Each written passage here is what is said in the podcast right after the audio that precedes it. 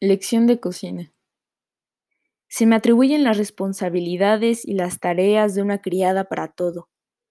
He de mantener la casa impecable, la ropa lista, el ritmo de la alimentación infalible, pero no se me paga ningún sueldo, no se me concede un día libre a la semana, no puedo cambiar de amo.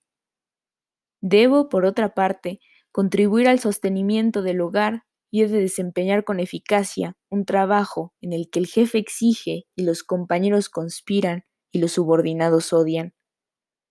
En mis ratos de ocio me transformo en una dama de sociedad que ofrece comidas y cenas a los amigos de su marido, que asiste a reuniones, que se abona a la ópera, que controla su peso, que renueva su guardarropa, que cuida la lozanía de su cutis, que se conserva atractiva, que está al tanto de los chismes, que se desvela y que madruga, que corre el riesgo mensual de la maternidad, que cree en las juntas nocturnas de ejecutivos, en los viajes de negocios y en la llegada de clientes imprevistos, que padece alucinaciones olfativas cuando percibe la emanación de perfumes franceses, diferentes de los que ella usa, de las camisas, de los pañuelos de su marido, que en sus noches solitarias se niega a pensar por qué o para qué tantos afanes y se prepara una bebida bien cargada y lee una novela policíaca, con ese ánimo frágil de los convalecientes.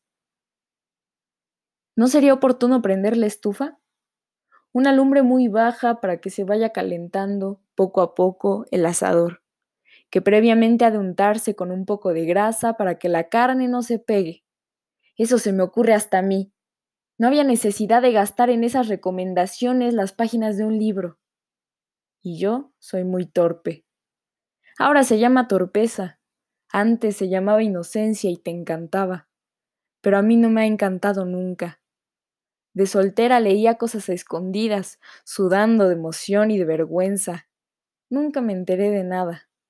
Me latían las sienes, se me nublaban los ojos, se me contraían los músculos en un espasmo de náuseas.